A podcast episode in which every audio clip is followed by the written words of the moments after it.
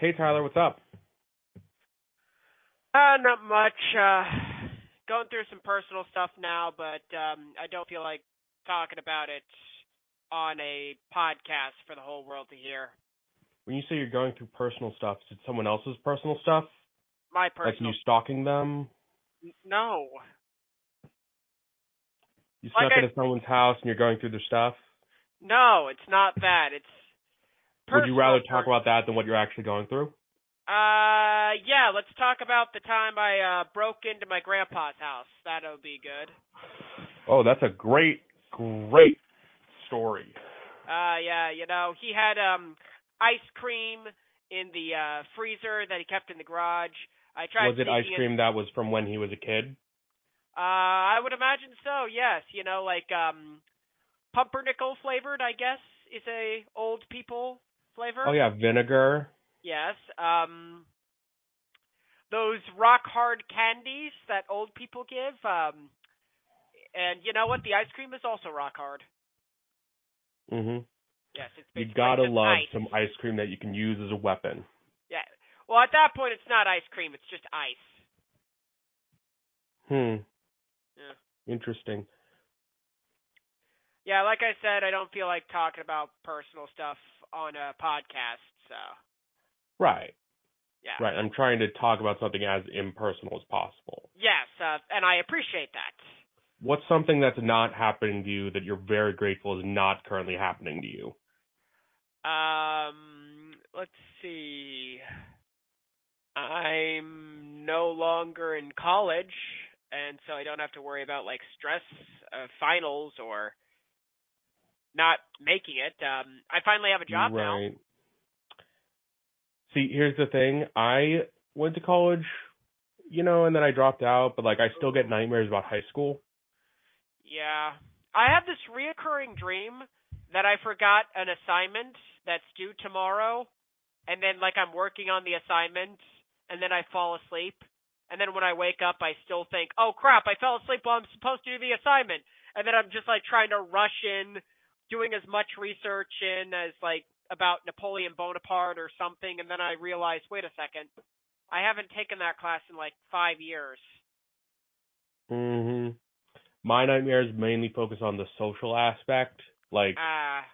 oh man, I'm gonna see all my friends, and I gotta come up with something really interesting to say, or they're gonna like think I'm not cool and stop hanging out with me. Uh, that is my biggest fear right there. Is um, I'm I'm a pretty energetic person. You know that, right? Yeah. Uh, my big fear is that I kind of scare people away, because I would not describe you as horrifying. I'm not sure where you're getting that idea from. it's because when it comes to women, at least, um, I'm like, you know, I try, and then like I they end up getting scared away, and every time I try to reach out to them, just like, hey, you want to go grab a smoothie or something, and then they just like don't reach back and ghost me, or they'll say, oh, just call me whenever, and you know, Mhm. I feel like that's a big fear of mine. Is just I push people away with too much high energy or too much. You can do it. Just go for it. I should really stick to the um, Eldridge Men mod, the um, motto for all the Eldridge men.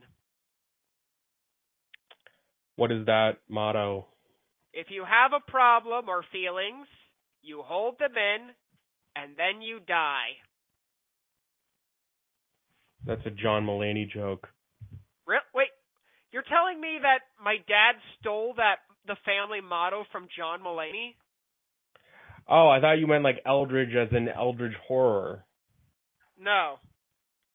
That's your last name. I keep forgetting. Yes, Eldridge. Well, technically, my last my birth last name is Alexander, but my dad was a bastard child, so. Cool. What's your new job? Um, I am a tour guide for the Oregon Vortex. So, um, you've seen the show Gravity Falls. Yeah. I'm basically like a young Grunkle Stan. Hmm. Yeah. Have you ever seen um uh the movie Malignant? Uh, no, but It's it's a really good horror movie. and there is part of it that's like in a in an underground mine, and we see the tour guide get like kidnapped and tortured. But don't tell me that. I don't want to get. Don't give everyone out their ideas. I don't know. It's a pretty popular movie. I feel like the ideas are already out there. Ah. Hey Montana, are you on on? Can you unmute yourself? He can't. Never mind. Yes, I can. All right. Oh. Hey, Montana, you have a pretty dark voice right there. You know, like a pretty low voice. Yes, I'm actually writing down that idea. Take out tie. I would be scared, but honestly, your voice is kind of arousing. Mm. Take Oh, out that your tie. To dinner. Yes, take out Ty to dinner. I thought I'm going to be the one trying to get away from you- you. right. If you claim women are repulsed by you, then you know maybe play for the other team. Consider that. Ah, you know what? I would, but you know, if guys are harsh enough on each other, I don't want to be shot down by dudes too. Oh my god, that's got to be the worst part of like being pan or bi, the rejection from all angles. Yeah. My big fear is that like I date somebody who's questioning, like they don't know if they're gay or not, but they're sort of like maybe I am, maybe I'm not. Right. Again, you're about to steal a joke from George Costanza. And then they turn out to be lesbians. Like Yep, that's, that's who I am, and I'm like you're I basically stealing jokes from the sitcom Seinfeld now. ah. well, you know what? It's like a Simpsons did it thing. Sometimes two people just make the same observation. Right, except I s- predicted it a mile away. I knew that's exactly where you were going. Like, you ever watch uh like a talk show like Jay Leno or Stephen Colbert, and you hear the punchline in your head before they even tell the joke?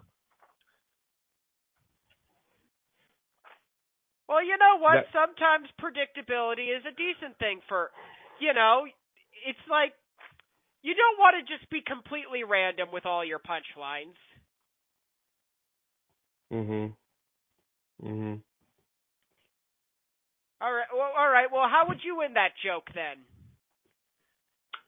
I gave you Uh, my biggest setup right fear-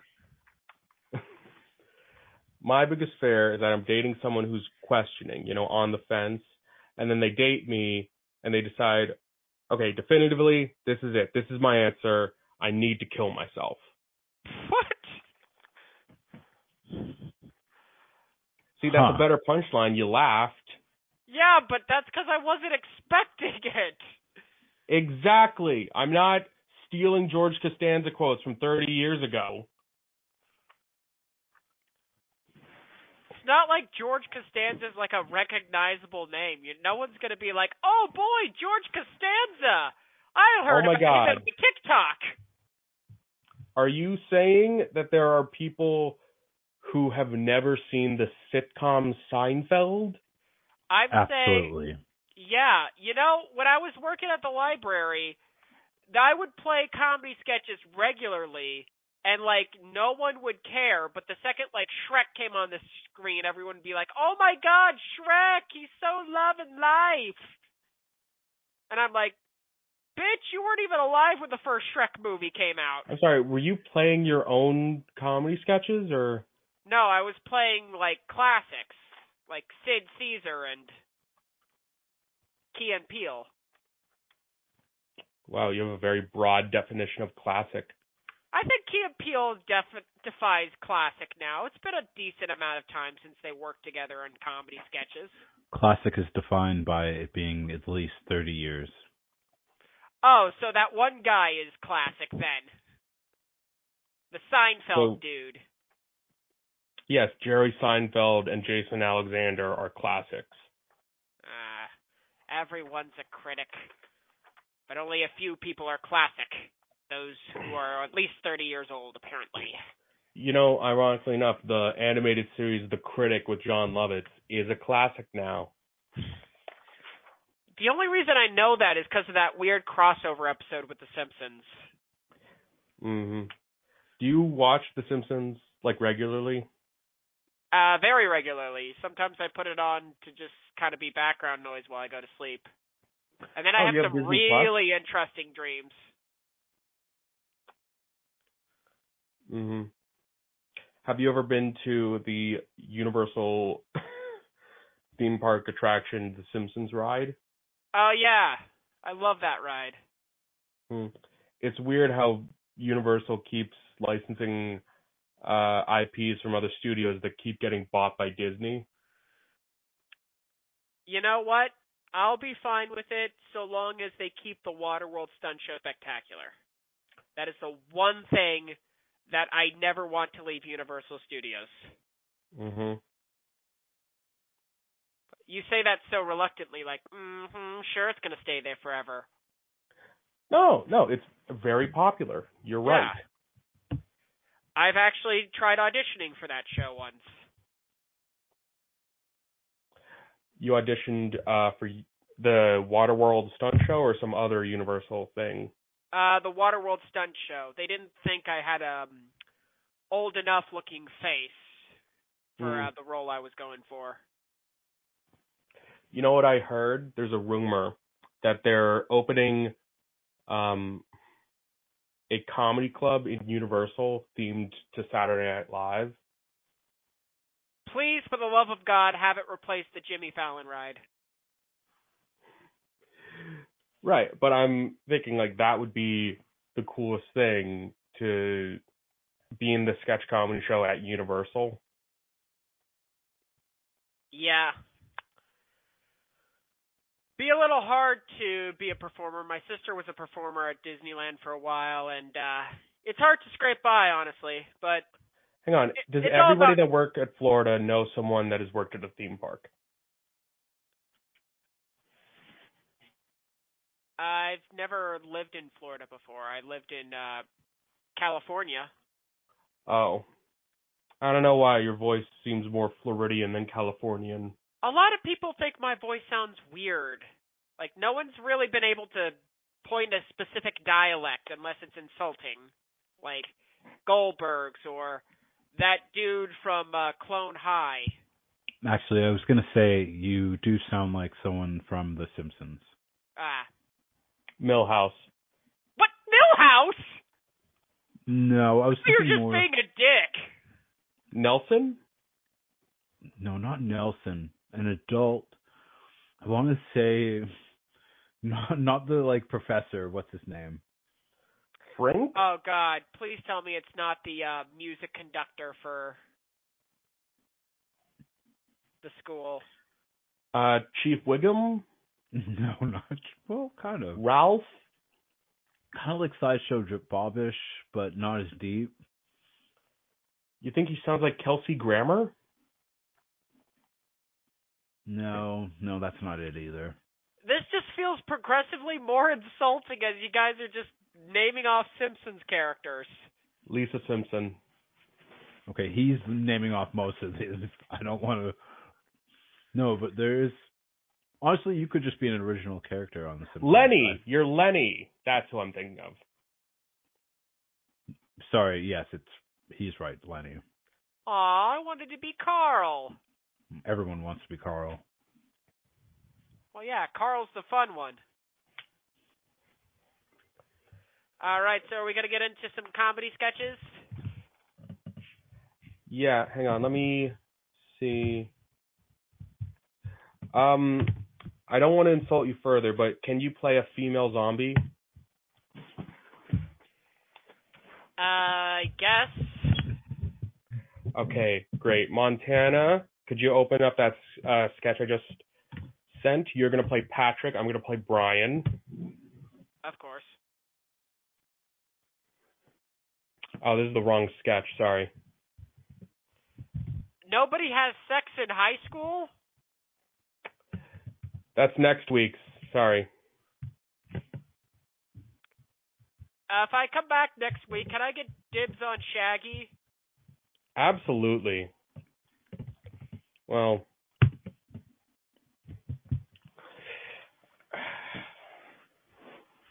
right. All right, so this one I just sent in the zombie apocalypse script. You guys in that? Uh, almost. Two guys, but uh, Respect.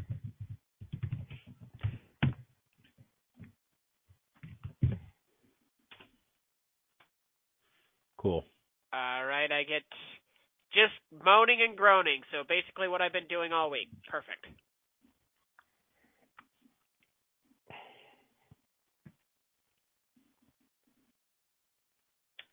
Okay, everybody ready? Yep.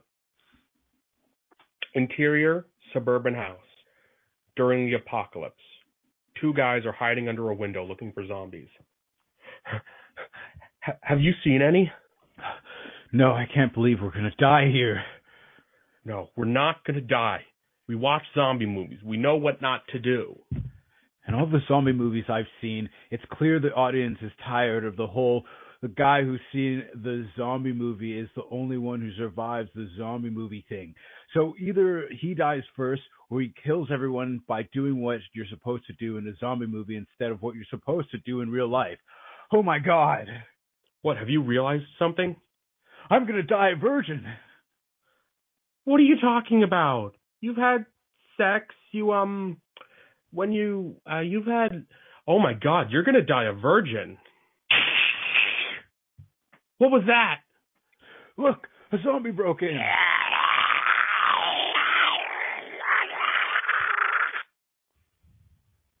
Female zombie breaks in. Ah, she's coming for me. She's going to bite me. You know, you two look kind of cute together. What are you insane? I'm just saying, if we're gonna die anyway, you might as well. Get her away from me. Playing hard to get, I see. I can't have sex with her. She's she can't consent. Oh, come on. She is begging for it. Ah, she's biting me. What a freak. Ah. Patrick bites back. Oh, he's into it.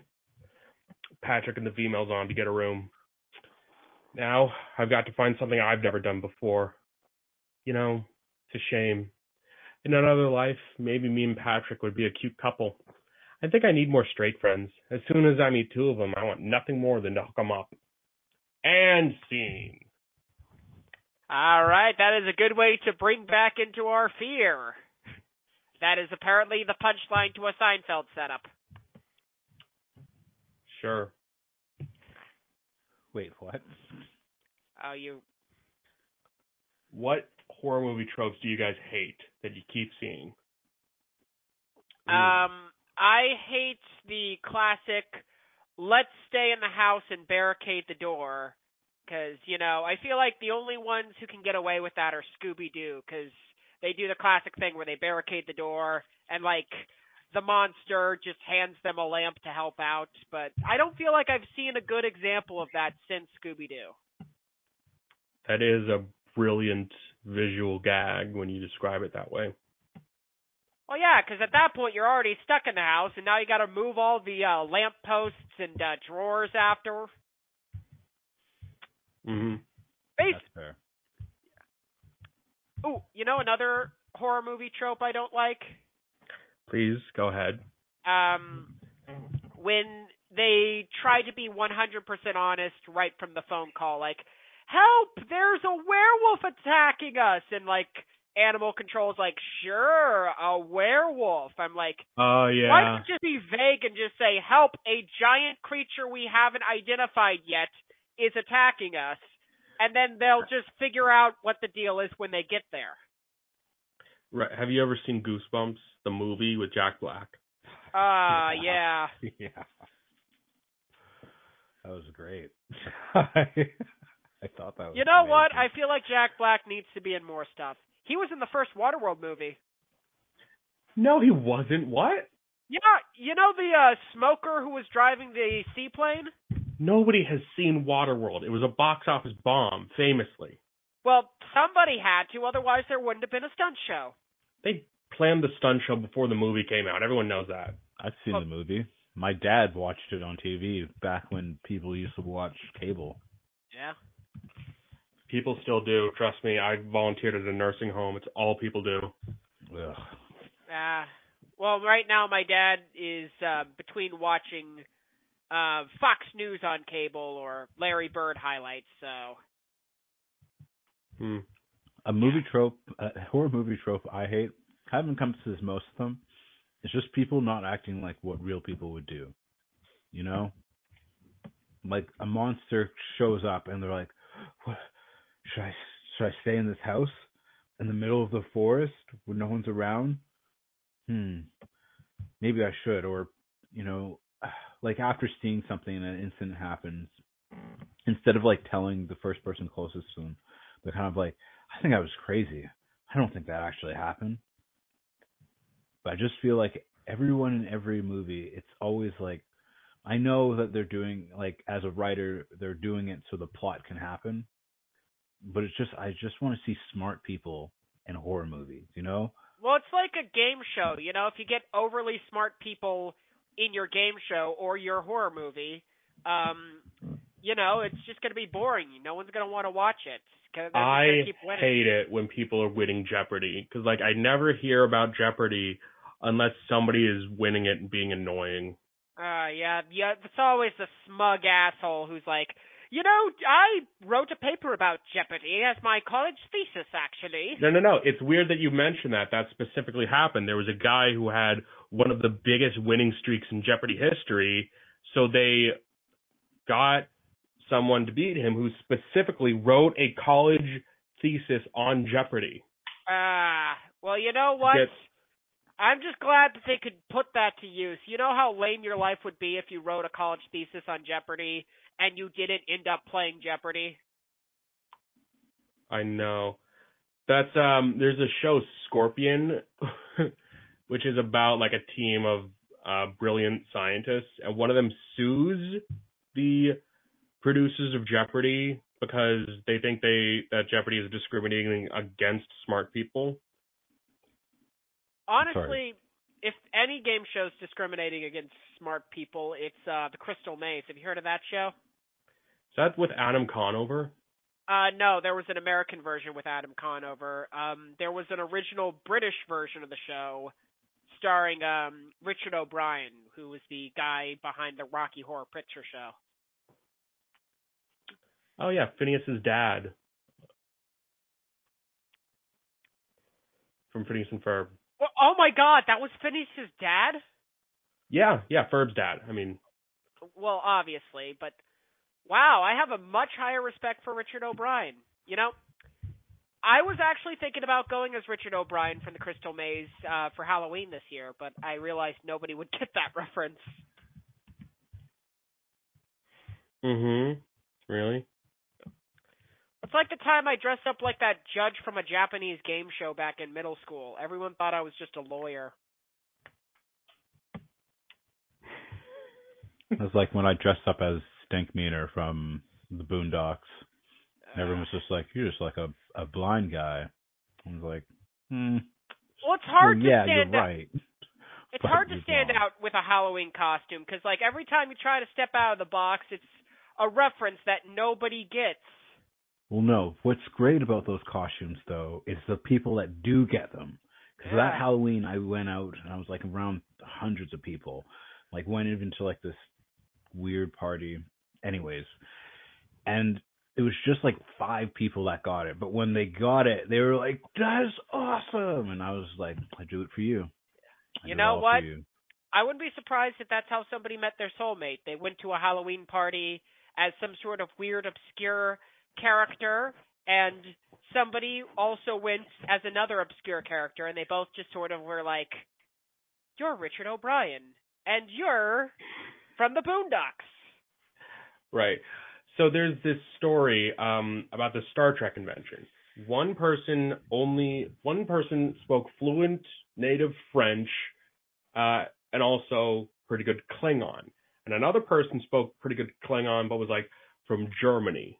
So for years, neither one of them spoke each other's native language, but they both spoke Klingon, and they met at a Star Trek convention. So for like their first couple years as a couple, they only spoke to each other through Klingon.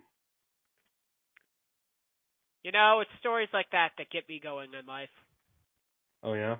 Yeah. You into Star Trek? No, I'm into um the Love. chance. yeah. I'm a hopeless romantic, okay?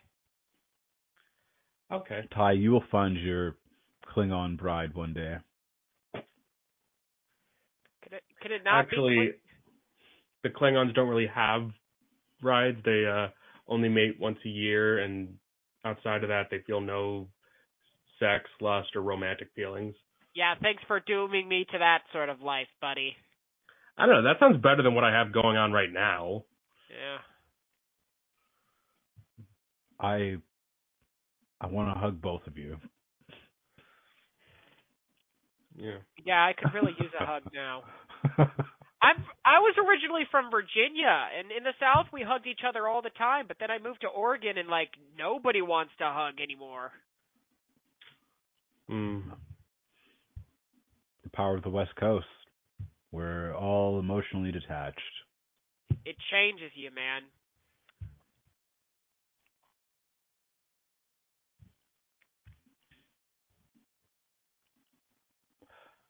I want to cut to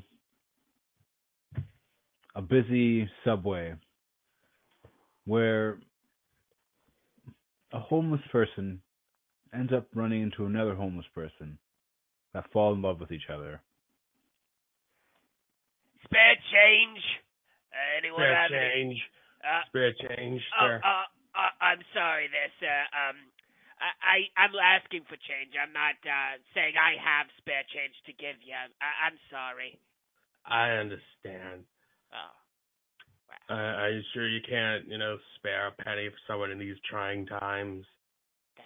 You know, a penny saved is a penny earned, and I haven't saved a damn penny since they laid me off. Oh man, that's been rough for you. I lost billions in NFTs and crypto. Oh my God! Did you I currently owe over four hundred million dollars to the IRS. Did Did you say crypto?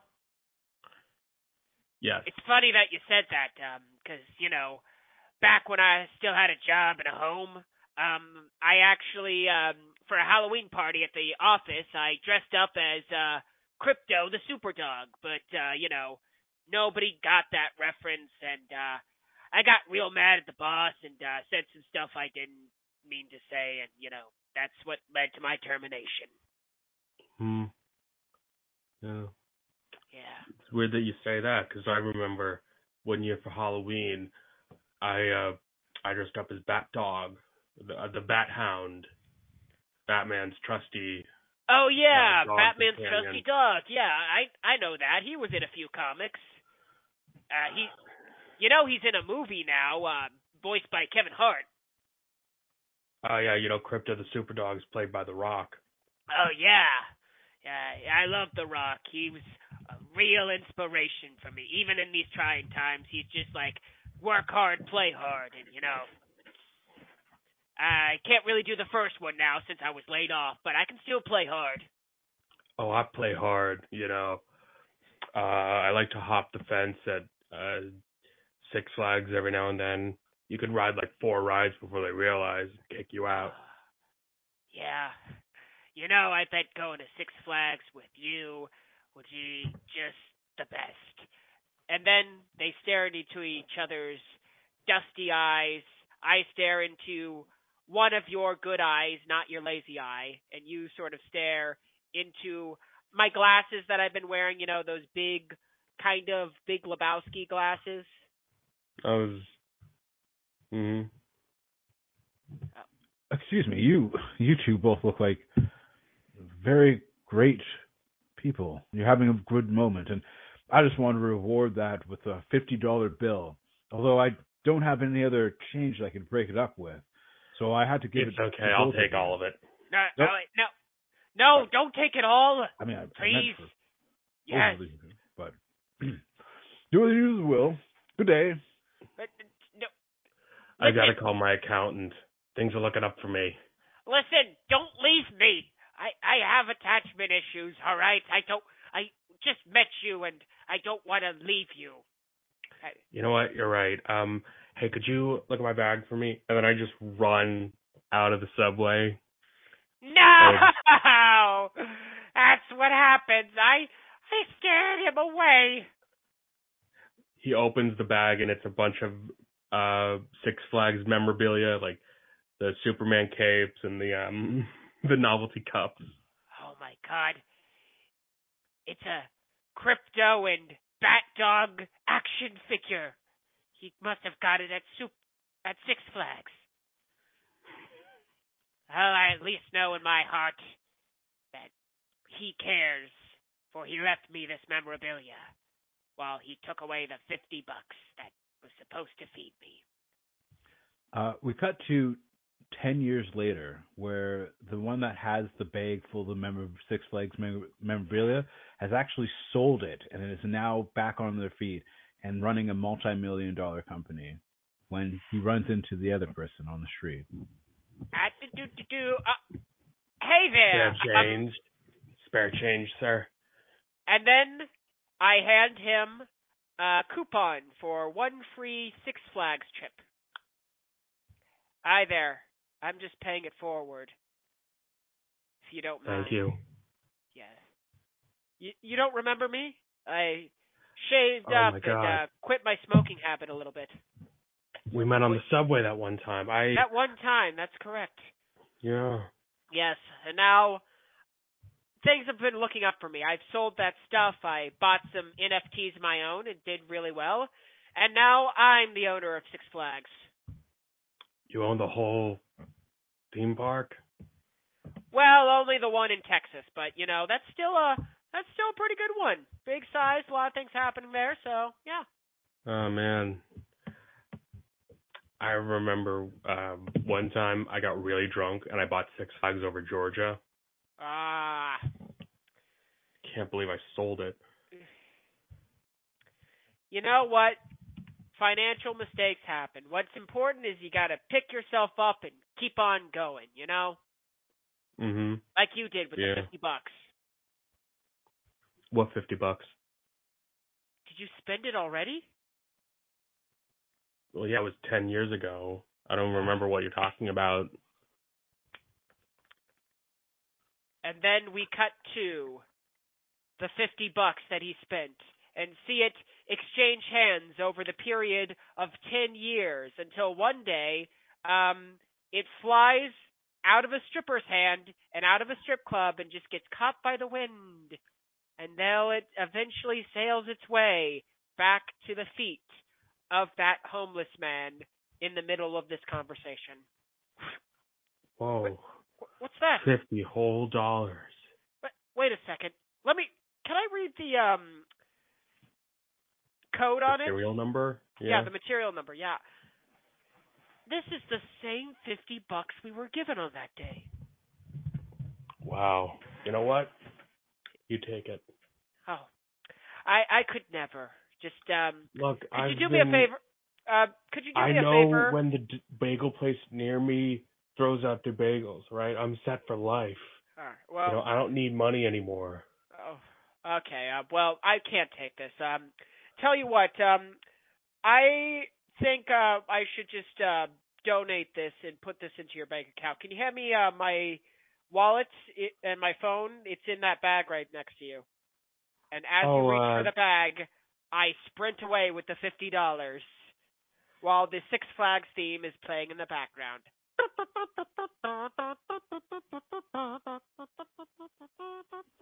End scene. What a beautiful, beautiful scene. Got a whole hero's journey and everything. Yeah. It's perfect. Yeah, Montana, uh, did you come in with uh anything you wanted to share? Uh, I do have a script. So it's you know it's funny that you had mentioned today that it needs to be well not needs to be but ideally it's like uh, a short script that's kind of meant for uh, SNL.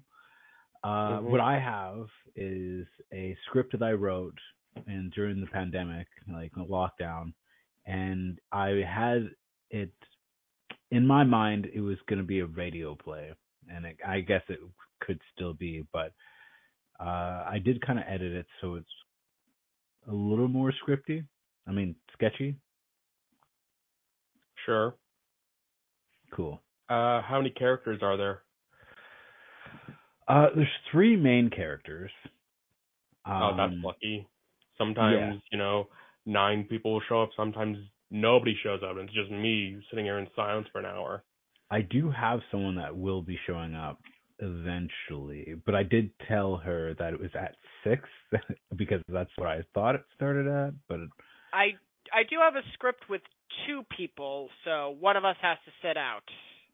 I, I can sit out. That's fine. Okay. or someone can just read stage directions. I mean, Ty, do you want me to do that? Uh, sure. Sure. So who's so we're reading Montana script first, or do you want to wait for? uh Let's do yours.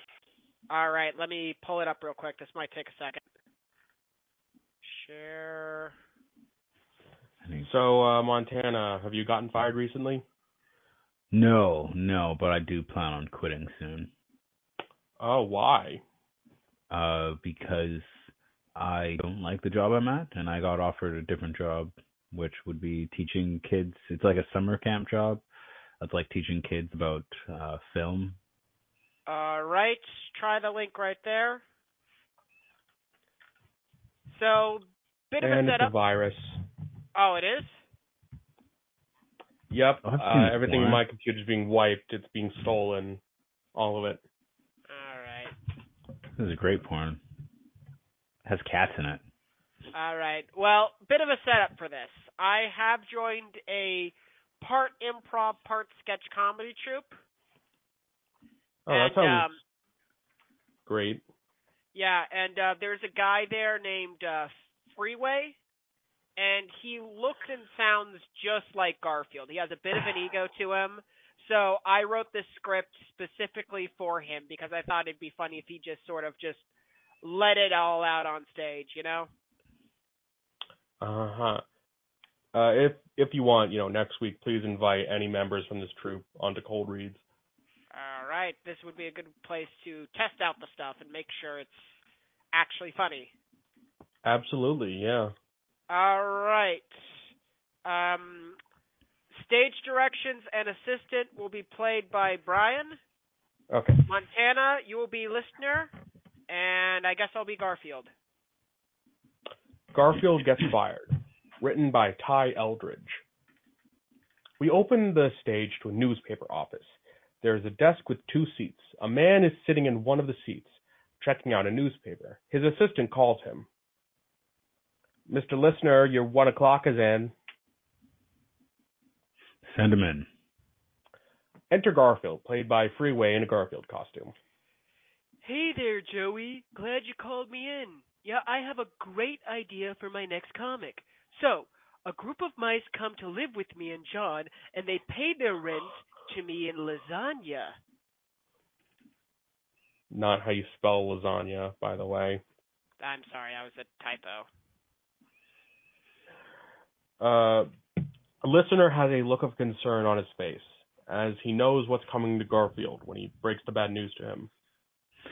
That's not why we called you in here, Garfield. Please have a seat. Well, what's up, Joe? Look, times are tough. The newspaper sales aren't what they used to be, so unfortunately, we're afraid we're going to have to let you go. Garfield's smile is wiped away. I'm sorry, what? You're being let go. You can come by tomorrow and pick up your final check, or we can mail it to you at the end of the week. You bastard. It's nothing personal. Nobody buys newsprint anymore. So your solution is to get rid of your bread and butter? I'm the reason people still buy this garbage. I'm a brand, baby. You show my face to anyone in the world, and they'll instantly say, Garfield. You show your face to anyone, they'll have no idea who you are. You're a nobody, Joseph. That's no way to talk to your boss.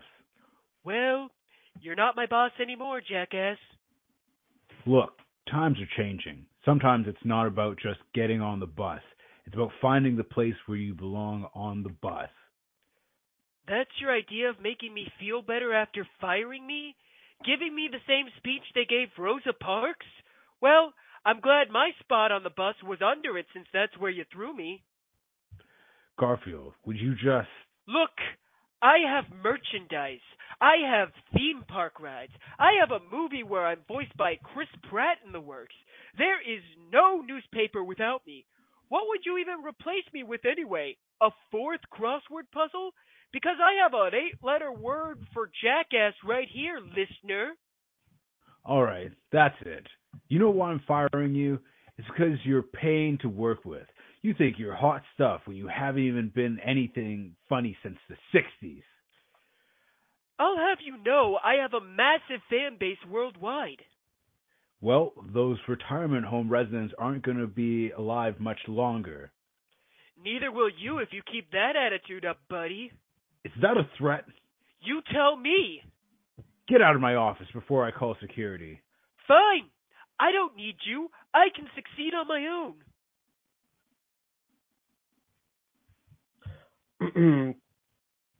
Stage directions. uh, we uh, Garfield storms out of the room angry. Listener gives a sigh of relief. Garfield returns to some newspapers. I hope you don't mind if I take some of these for the road. I need something to potty train Odie with, and I figured that's all this is good for now. Garfield leaves again. Maybe I should have scheduled scheduled a meeting for Tuesday. And scene. There's a YouTube video that I had trouble finding uh, that I absolutely need both of you to watch. Um, Like, right now? yeah, why not? Uh, it's so Zach Sherwin. You might know him. He writes for Epic Rap Battles of History. Um, that's all I know about this video. That he's in it.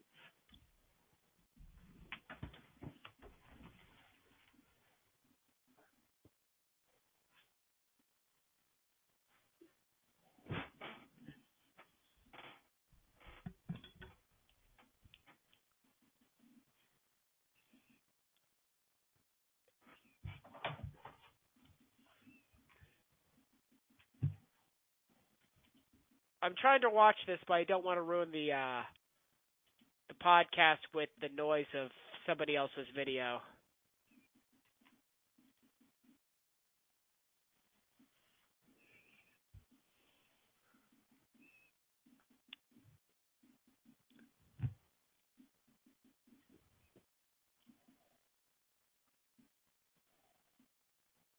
Do we have to watch it right now, right now, or can we watch it after this? Are you actually watching this video? Well, I I would assume that's what you wanted us to do. That's what you said. Have you gotten to the punchline yet? No, I'm. It's on mute because I don't want to. Right Whatever. they're It's a rap song about how, like, at first you think it's about how important like journalism is, and then it's slowly uh realize, oh, it's about how newspaper comics aren't uh prevalent anymore and nobody cares anymore. It's a funny video. I um probably should not have shared with you. Yeah. Wait, wha- what do you mean? Why shouldn't you be shared it? I should have, you know, waited until later and posted it in the Discord, but Oh, yeah, that Uh, just kind of breaks up the momentum of this now. that um was a terrible idea. I'm very sorry that I s- screeched the show to a halt for no reason. Boo, Brian. Boo. I mean- I'm very sorry. I will do better next time. I apologize to our zero listeners. I I, mean, I do like this. I I like the Garfield sketch. Uh, I think that. I guess I'm. Uh, I guess I want Garfield to be more of an asshole for some reason. You know? Well, like I- Absolutely. that is Well- 100% true. Well, like I said, this is the rough draft. I'm going to give this to uh, Freeway, who, like I said, has a bit of an ego. Good guy, great comic, bit of an ego, and I feel like he can really bring the asshole of this character out. Mhm. is like edit it, kind of add some more stuff in, kind of thing. Yeah, ad lib, add some more stuff in. Right, right, right. Uh, we just got a new player. We have Sarah the Late here. Can you uh, unmute yourself? Click the icon of the uh, microphone in the middle top of the screen. That name screen. is very fitting. Yeah. Sarah, can you hear? Can you talk? I can't Uh, see her in there. Yeah, she's not in the players box. If you click uh, the four at the top of the screen, you can see that she is here now. Oh, right. Uh, Sarah, you can't use Bluetooth. Right, and if you're here um, in Safari or Edge, it's not going to work. You got to use Chrome. Sarah is uh my partner, who is joining us. So wait, when you say your partner, do you mean like you and Sarah are in a relationship, or partner like, hey partner, who's ready to go downtown? Catch old Hey, Mesh, we're just waiting for Sarah. Uh, first, the first one. Hi. Hello. Well, yes. I'm sorry, Sarah. the whole talking about your partner thing. Again, I'm from the South. My family were cowboys, and it's really confusing when people are talking about their partner, and I just can't help but think. I no, Sorry. it's perfectly fine. That's perfectly understandable. Hello, Mesh. Uh, hello. Uh, yeah. what? What? Uh, what? Were? What? Uh, what did I walk into? What are we talking?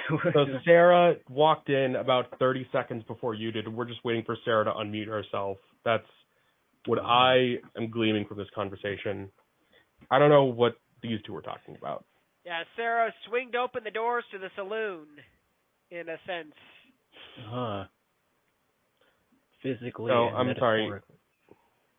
So you do comedy with Sarah, or Uh, no, she's uh, my relationship partner. I don't like saying girlfriend because it just sounds so childish. So, so, so you do Yeah. comedy with Sarah, is what you're saying? I mean, I will do comedy with her. the, the comedy of life. yeah, yeah, exactly. Well, you know what? It's good that you guys are in a relationship doing comedy. We wouldn't want you doing the opposite, which is tragedy. Mm. I mean, Which, which one of you is the straight man? In, in I, a comedic sense. I guess I would be since she's bi. So Uh, okay. See, that's, that's Oh, the man. comedy duo if I've ever heard one.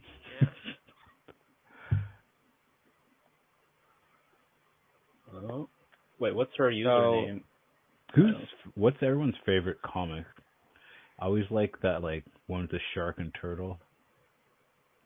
What was it called? what? What? the Oh. shark the turtle comic in the newspaper. Did anyone read the funny papers Uh. I mean, oh, I know thought you said comic, like um. No, like a comic no, strip. Calvin and Hobbes, right? uh, or what about? Uh, well, I know Baby Shark. Um, if that. Th- No, there's actually a shark and turtle comic in the Sunday. I, I, I haven't, I haven't had, I haven't seen a physical newspaper in a long time. I, is, The are there all different comics about in that. there? I remember, I remember Orange Cats, and uh, That's cool. Speaking of um, speaking of comics, you know, comic was originally short for like comedy because they're supposed to be like funny strips. Mm, And I feel funny like- papers. Yeah, and I feel like uh comic books have really strayed away from that. It's all seriousness, like you Well, know, okay. What does Superman- DC stand for? detective you know- comics. That's another. That's like a double lie. DC Comics. It's not a detective and it's not comedy. It's Well- not in Washington D.C. Well, most of the time. Well, you know what? I feel like if there actually was a detective who was a comic, he would be pretty pissed at um DC Comics because, you know, he he's trying to just go out there, solve some crimes, make some people laugh and then like he's not the getting Joker any work. comes in and you know he's like, there's this stupid guy dressed as a bat who's like hurting everyone. Mm, yeah. Yeah, so there's some dark comedy with the Joker and a guy dressed up as a bat. I mean, that's hilarious. In real life you know life, what? that- I feel like we know who the straight man and the uh, funny one is in the Batman Joker relationship. They're partners in the relationship sense, not in the cowboy sense. Uh, although I mean, I, I I think there are some. I- I've definitely seen some uh, iterations of that where it's like they, you know, the Joker almost explicitly says like, "Batman, you complete me," you know, like like they like he has like he, yeah, like he can't live without having Well, you know what? It it might be hard for the Joker when he has like a big plan for Batman, and then he just realizes that there are more villains in Gotham than him. So it's like, Batman's been two timing me this whole time. It's two timing with Two Face. ah. I I would be pretty heartbroken if I was the Joker in that scenario. hmm Mm. We cut to uh the Joker complaining about how Batman keeps cheating on him. The Joker's played by, of course, Ty. Oh man, you know, I worked hard making that giant death machine in the middle of Gotham, and you know what? The Scarecrow just came in and Batman picked him instead. He, Mr. You know- J, you can't let these things get to you. shut up, you! You have no idea what it's like to just watch the one you love beat up your worst, your who you thought was your best friend. Mm, I guess I can't relate. But come on, Mr. J, let's uh let's forget about that stupid bat. Ah, you know what? Who needs Batman anyway? I'm good. I've made an entire crime empire in Gotham, and I did it all without him. You know what Batman's not expecting? What? What is he expecting? Expansion. Expansion. You mean like taking over more than Gotham, or like expanding into other fields? Because I've been thinking about he trying to step into his field a little bit. You know, detective work. I I was gonna say like uh we gotta find a town that isn't uh overrun with superheroes, you know? Gotham has Batman, uh Metropolis has Superman. Where uh is there like a lot of crime that we can do that doesn't have a big hero? Thinking, thinking. I got it. DC. Uh I you mean, mean think- Washington? Exactly. I mean, first up, you'd think that'd be like the one place where every hero goes, because like the president's there. And you'd think he would be a Oh, big yeah, yeah. target item, but no. And uh secondly, I feel like there's a lot of crime there that just hasn't been touched. Mostly like uh, money laundering schemes and uh you know. Kidnapping the president. Yeah, exactly. Well, I think I can work up to kidnapping the president. I can't just go there Yeah, and yeah, the that's like a that's like an end goal. You know, you don't work out, you know, instantly expecting six pack abs. You know. Yeah, exactly. All right, Harley, I decided you and I are going to DC. Let's get in a very comical Joker car that's very tiny. All right, all hitchmen, get in with us.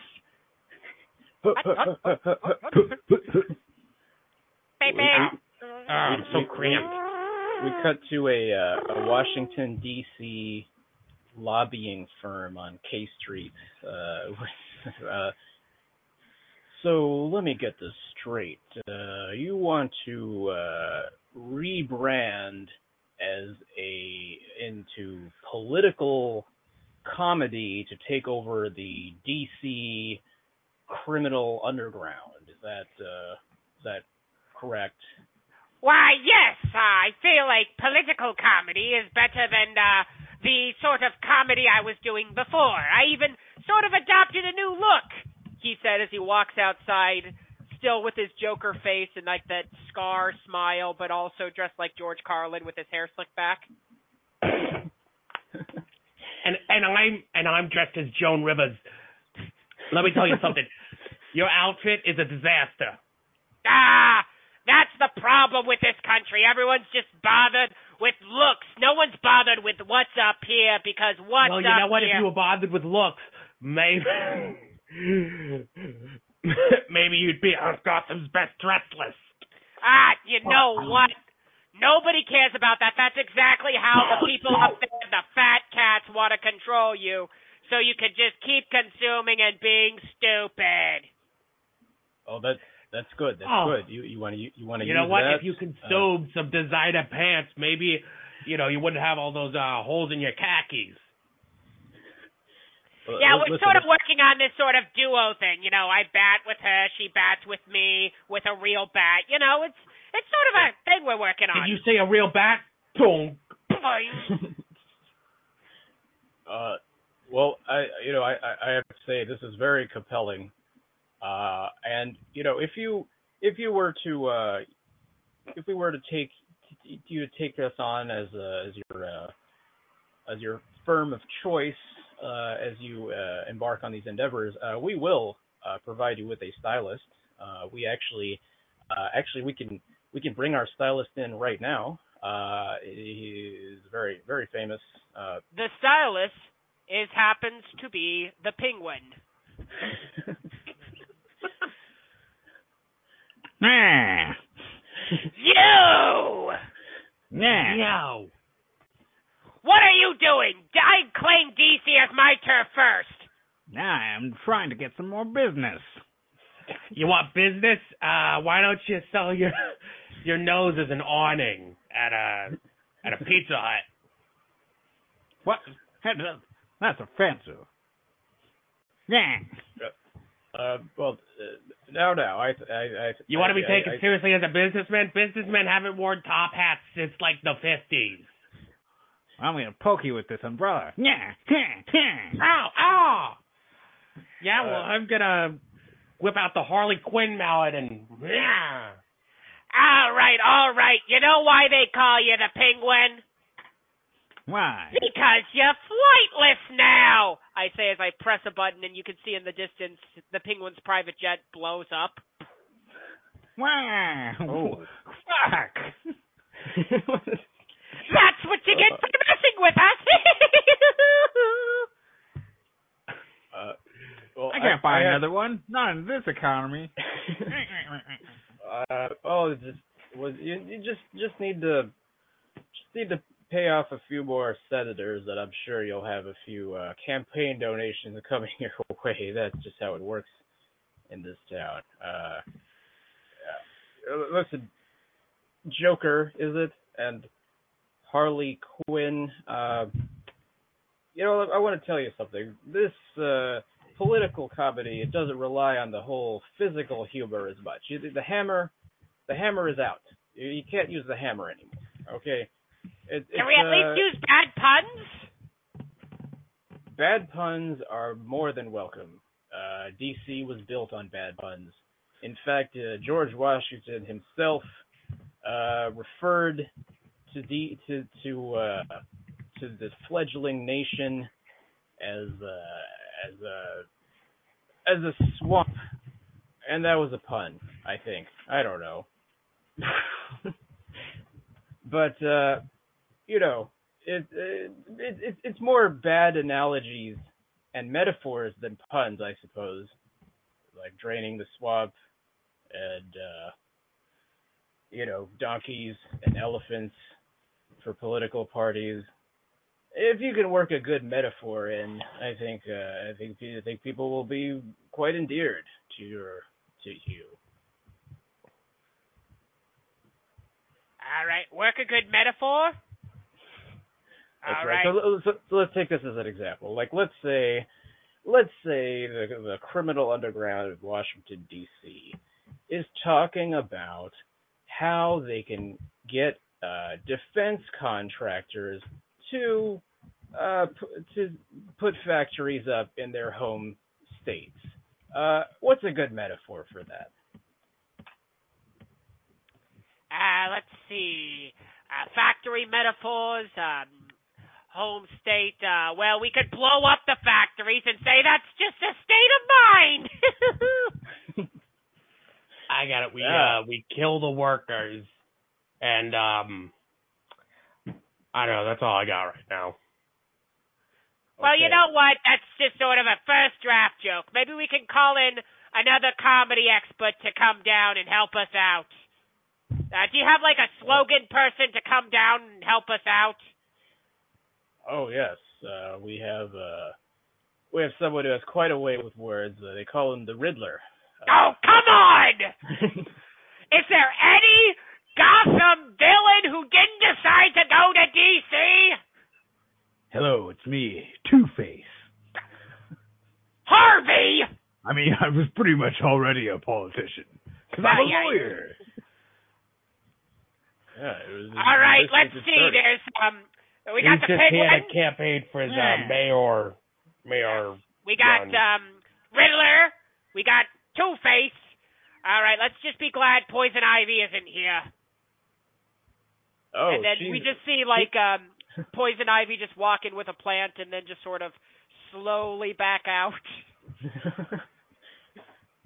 uh, yeah, I think I saw her at a environmental protest last week. Actually, uh, yeah, she she has a lot of pull in this town. You know, for some reason, I've always uh, I've always liked her. You know, I have a feeling that like if I joined her Yeah. team, you know, it would be more Ah, beneficial you know for me. what? That's my big fear with you is that you just you told me you were questioning when we first got this, but I thought you were questioning evil, not sexuality. I've never questioned evil. How dare you? Wait a second. If all the villains are here, then who's at Gotham? we cut to Batman uh very worriedly.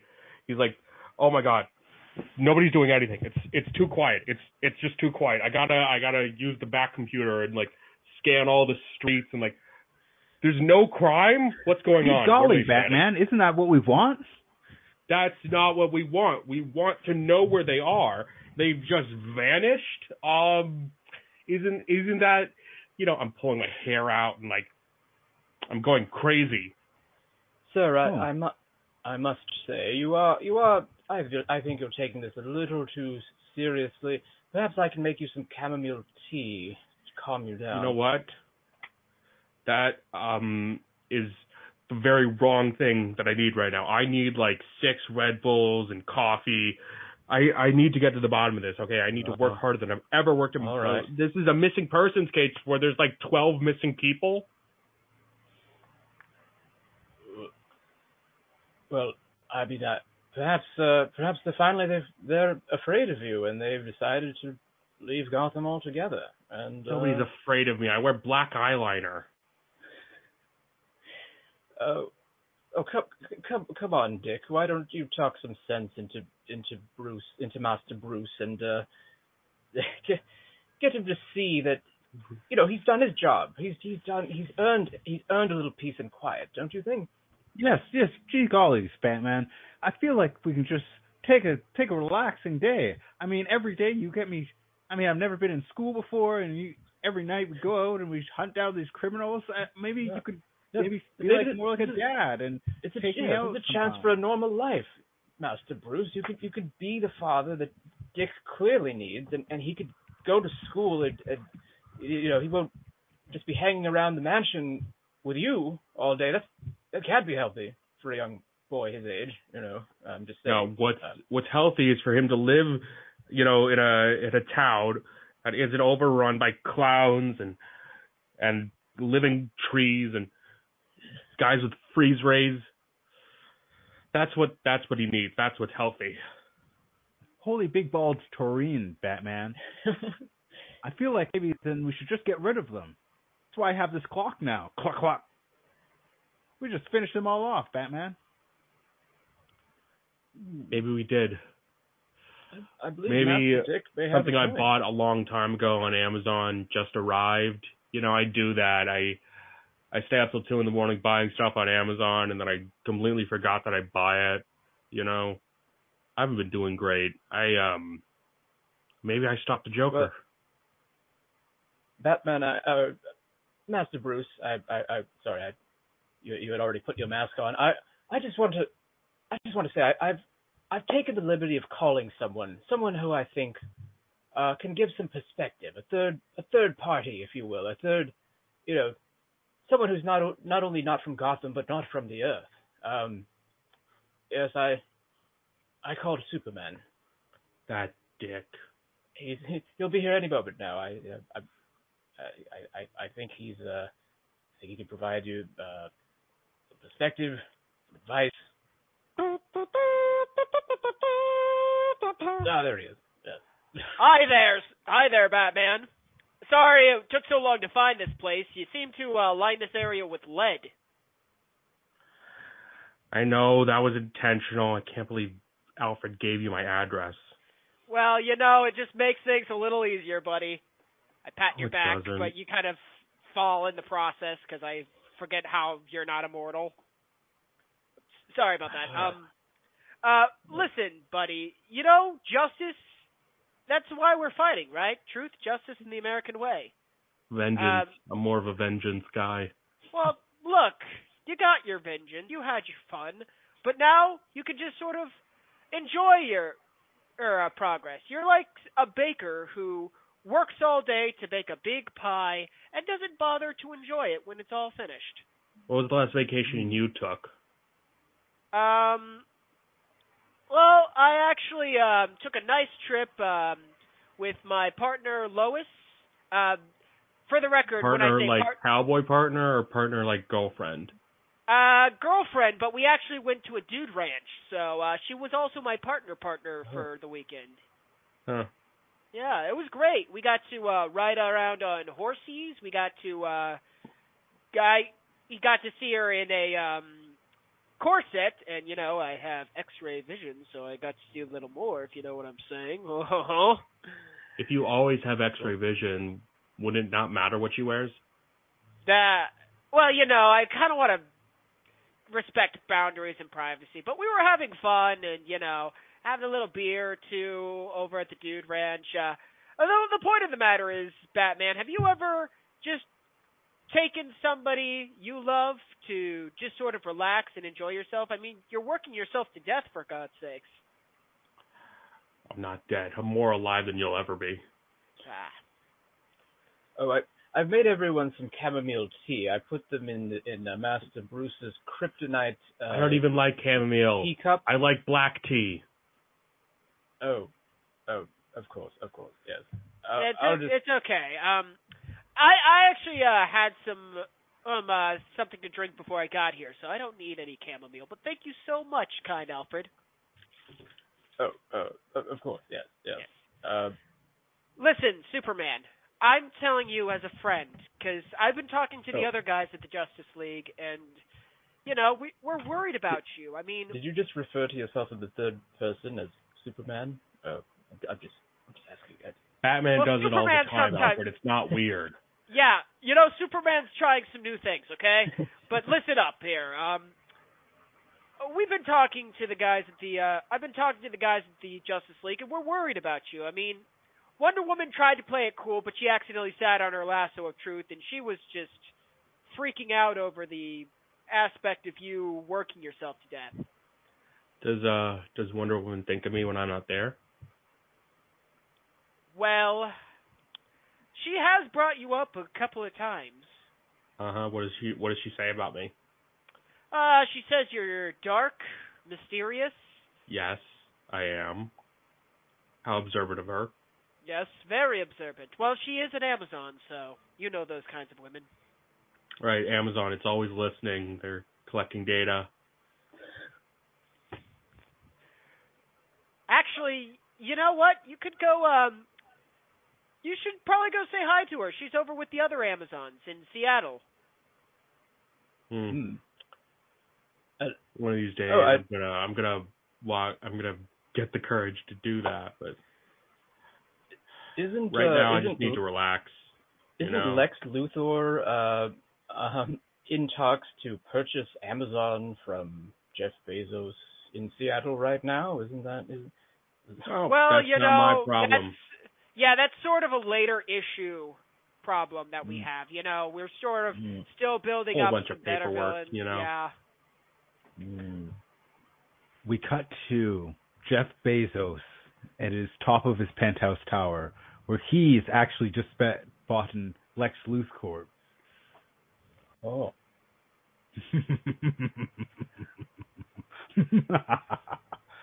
Soon I shall have Disney as well, and then Tesla, and then my plans will start being complete. now that all the villains have headed to DC, I will take over Metropolis and Gotham. Uh, but, but but but sir, uh, well, first of all, uh, you know, we have uh, we have uh, we have focus tested your uh, laugh, sir. I, I I know we're we're in private right now, but uh, you know, it, uh, a lot of the public feels like uh, the way you laugh is uh, well, it's off-putting uh, to say the least. my Especially laugh, when you're talking about taking over my laugh is cities. Look, my laugh has changed since I've gotten this much money. One day I woke up. It now sounds like this. I can't help it. True, sir. Your your laugh has evolved.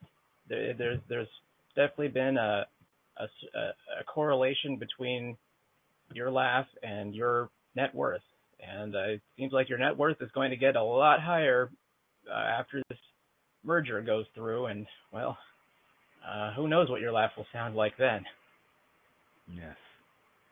Get me my lawyers. I'm going to move into phase four and Oh, buy Disney. Oh, oh, sir, but oh, okay, it's it's it's going to be dangerous. Bring me my sir, but- suit. We cut to All right. Jeff Bezos uh, arguing with Mickey Mouse, played by Ty. I tell you there, sir, I'm not going to sell you this company for a jillion dollars. Won't trust it to me. Jeff Bezos turns in his Iron Man S suit. Mouse, Uh-huh. you will do as I say.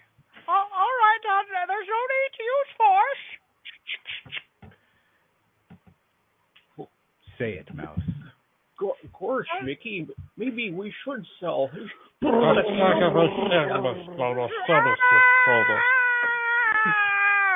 And then shoots Goofy into pieces. Goofy, no! Oh no, Goofy! You were my friend. You lived in a house while the other dog lived in a doghouse.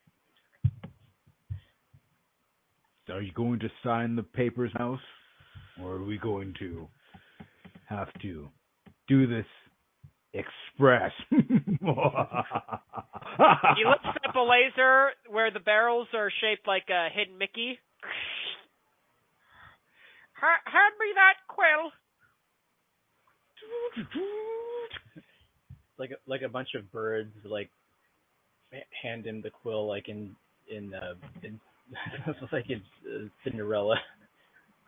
Let's see. M I C K E Y M O U S E.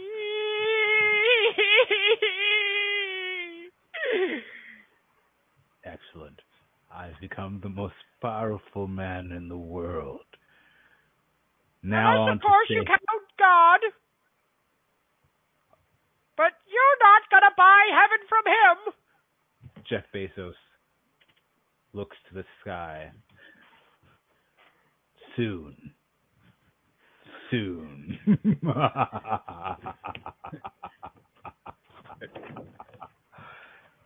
Scene. The pr- the Prime Directive. the Amazon Prime Directive. Coming soon.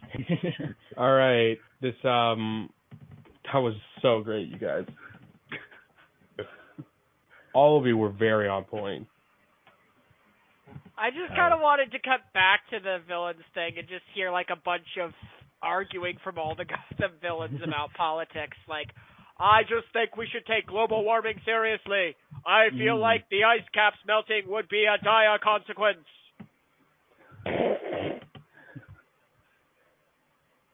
Yeah. Uh, trying to think of the rogues gallery here. Yeah, what kind of political positions would they have? That's yeah, that's an interesting thing to unpack. Right. I know in the Harley Quinn TV show they like explicitly say that Poison Ivy uh is an anarchist, you know, and an Mm. eco terrorist. I can see why she gets along with Harley. because they're both terrorists. well, anarchy, I guess. I mean, I don't know. Different. They're coming at anarchy from different sides. I feel like Yeah. Sure. Uh, Sarah, can same you talk? outcome. Hmm? Oh. Me? Yes, hello. I'm Oh. I'm Awesome. but Finally. Oh heck. Hello. I'm not sure which mic my sad old computer has decided to use, but Ah, uh, if it isn't hopefully- uh, the good old partner. Yes, I told them told them that you're my partner, Sarah. We've heard all about you. No, Yes. we haven't Wow. heard anything. Partner in crime, you know, comedy partner. hmm scene partner and scene. hmm Ballroom Yes. dancing, figure skating. The figure skating awards are really the big ones that I don't think Montana plays up enough. Uh, Uh, it's a kind uh-huh. of duo. He's on the ice hockey, and then I'm just wearing a giant tutu that's actually like three feet in diameter. It's a great show. Awesome. Uh, Montana, you have a sketch to share, right? I do. Uh, I do have a sketch to share. Uh, here, one sec. Copy and paste. That's a lot of. Oh, Ooh, That is that looks more than one link or what, One what is it? I think it is. I think it is a bunch of different links. One sec. Uh, Oh, it works. Does it? Does it go to the, the right link? oh, I My guess it's, oh, Satan. Ah, yes. Yeah, that is it. Uh, wow, this is a lengthy script. Twelve pages. I I mean, Yeah, yeah. it's not. It's not that bad. It's not that bad. I mean, if we don't think we can do it, it's fine. Um, Well, you know what? Let's think do it. Okay. Yeah. Montana, would you like to cast the sketch? Uh, yes, yes, I would. Um, where is that thing that I was had something? Okay, so there is a few people. So I think Satan should be played by Brian.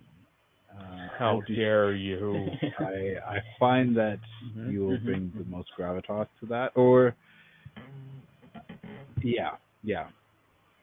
Uh, I would like the French waiter to be played by Ty, Yes. uh, and Kane. Kane uh, will be played by Mesh. Ah. Uh, so I guess a little bit stuff off the top. Uh, they're all high status characters. Uh, Kane is the highest, but and then Kane higher than Satan. waiter, and then Satan's third. That's I guess. And Kane's Oh, like in the scene. Okay, I get you. Okay, yeah, yeah. in the scene. yeah, okay. in the scene. And Kane's a hipster. Uh, think like tech hipster, big big beard, plaid, Oh, okay. Yeah. no. and Satan's the king of darkness, prince of darkness. You know. Fallen Uh, angel. We've all know. Yeah, I'll do the stage directions. Uh, Sarah, can you do uh, all of the other people Yeah. and sound effects? If uh, there's anything in brackets, just do the sound effects as well. Absolutely. You got this, partner. All right. Uh, cool. My first date with Satan. Written by Montana, I Want Your Soul. Interior, a fancy five-star French restaurant, like the fancy enough that you would expect to see Elon Musk checking it out to buy, but not fancy enough for him to eat at.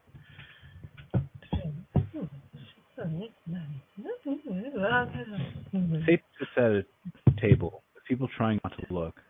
You can hear people saying, "Oh my, Oh, the. Yeah, good stuff. World coming to the end? Oh my god. You take it, Oh. do you think you'd like a selfie? A waiter approaches Satan. Good evening, sir. I will be your server for the evening. I see your date has not arrived yet. Uh, shall I bring over a basket of breadsticks while you wait? I usually eat maggots and entrails for an appetizer. If you haven't noticed yet, I am Lord Satan, Prince of Darkness.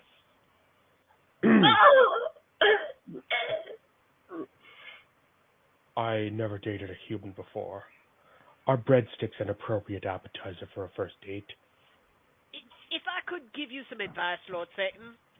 Speak, mortal. Well, breadsticks are an excellent choice. Ordering something that you enjoy will show off your personality and you can make a decisive decision. Sound advice, Garcon. I will require I will require all of the appetizers and ten things that are not on the menu. Failure will not be accepted and will be punished with the removal of your mortal soul. Very good, sir. Would you like something to drink as well? A chalice filled with the blood of a young innocent. I prefer a human child, but I will settle for lamb or doe blood. Oh, and a bottle of 1855 Bordeaux with cocaine in it. My date might not drink blood. Oh, I am sorry, sir. We do not carry any cocaine. Satan holds up a hundred dollar bill between two fingers and points to points it to the server. Ask Tyler. Is the manager? Satan looks at the server's eyes with an eyebrow raise and nods slowly. The server nods their head and takes the bill. The waiter walks away. Five minutes later passes before a beautiful hipster man with a kind smile walks to the table. Uh, hey, Satan. I'm Kane. It is uh, nice to meet you. Satan gets up to pull out Kane's chair. Allow me. Satan pulls out the chair. It lights on fire instantly. Ah, fuck. I, I got this. Satan takes a deep breath in and sucks in all the flames. Sick. I love the smell of burnt wood. Thanks for pulling out my chair. That's cute. Like I said when we were talking on Tinder, I am trying to be a new Prince of Darkness. I really like a man that knows his flaws and tries to improve them. It shows a level of maturity that most men my age don't have. That is why I'm trying to date older people like yourself. You clearly have a better hold on who wants to be in life. I indeed have had many creatures to ponder the mysteries of death, many centuries to ponder the mysteries of death and what it means to me. I know that I will always be the master of destruction, bringer of pestilence, the shepherd of death. I do enjoy being ruler of the nine hells. Although it must be hard always being the person in charge. I was a manager at Mc, McDee's for Mickey D's for a summer, and that felt like torture. Good. You know the fear and pain of the eighth circle. Your resilience for torture shows that you have an aptitude to become a, br- a great pit friend. Uh, what is a what is a pit fiend? Satan pauses for a moment and thinks about how to explain it po- properly to Kane. You know reality show producers? Yeah. They are the human equivalent. Oh, I love reality TV. Do you know any producers personally? Yeah, but it is a strictly business relationship. They are generally too creepy for my taste. I really liked Tequila: A Shot of Love when it was on. Satan makes a face of disapproval and is about to say something when three waiters come with full trays full of small meals. There looks to be 20 of these small plates and bowls that start placing on the table. Original server is covered in spatter blood. Your appetizers, my lord. The chef had told me that we are all out of the blood of the young. No worries, Master Satan. I have refreshed our stocks. I've also obtained the 1855 Bordeaux that you have requested. The server is holding a tray with a silk cloth covering it. They swiftly remove it, revealing a gold chalice encrusted with rubies that shine filled with the brim of the blood. Mm-hmm. Right beside is an open bottle of wine and a glass. Exquisite. Now I don't have to murder you while I am on a date. Kane, I ordered a chalice filled with the blood of the young, so I didn't want to assume that you also drank the blood of the young. So I ordered the 1855 Bordeaux like they do in France. You mean there's there's cocaine in it? Kane begins to immediately eat after. Once the plates are set, Satan starts eating. Kane seemingly unfazed with the revelation about the wine. Satan clearly wasn't expecting Kane to know what he meant and pleasantly surprised. Come on, Satan. I do not care that you put cocaine in my drink. I wish you had ordered me a local craft brew cider, then put cocaine in that. You are all about trickery and deception. You remind me a lot of my father. I know the games that you're playing, and I can play them back. Oh, there's no need to worry about that, Mr. Satan. The server claps their hands, and another server comes over with a tray, with a bottle of cider on a tray. The cocaine was of the purest level and was enough for two bottles, as I know the master has an insatiable appetite. You must be the finest human servant around. Much better than the imps I have to deal with. Kate stands up to go grab the bottle of cider, then reaches past the cider to the chalice. He picks it up, takes a sip of it. He makes a small face before he looks into Satan's eyes and slams back the chalice. Kane grabs the cider bottle and a glass and sits back in his chair, pouring himself a glass. Satan has a smile and claps claps his hands together. yes, you are indeed hot as f- Satan pauses in the middle of a sentence and stares at a woman drinking at a bar. She has clearly had a couple of drinks and is now angrily mum- mumbling to herself. Excuse me. I need to handle some business. I will only be a few moments. Uh, okay. Satan is walking through the room towards the woman. Someone is not paying attention and bumps into him. Hey, what's where you're going. Oh shit, I am I am so sorry. Satan looks down at him and squints his eyes. You're lucky I'm on a date. Satan continues to walk to the woman. The man looks visibly relieved that he got away without a scratch. Anyone that wish to be in my good graces, this is your time to gain my favor and remove the maggot that got in my way. A group of people stop eating and turn their heads all at once and stare at the man. All of them synchronously get up and dive on him. We see clothing, blood, flesh fly from the pile. Ah! Oh, morning. yeah! Oh god, get him! Push him in the face! Get him inside! On the side! Right jab!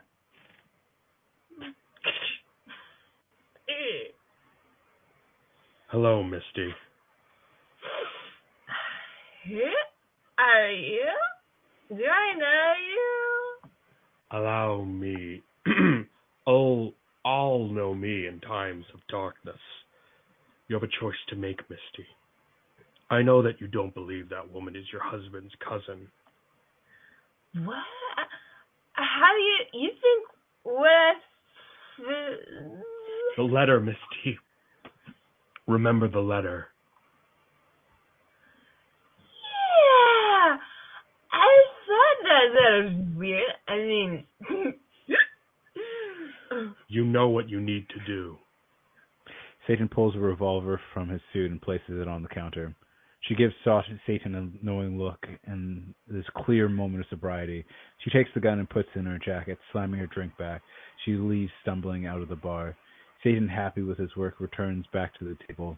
Kane is sitting there, having finished most of the appetizers on the table already. There's quite a bit of food in his beard and around his mouth.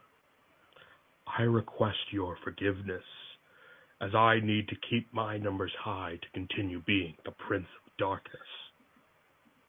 Hey, I don't mind if you are a workaholic, just as long as you don't mind that I'm a bit of a slob. We all have our faults.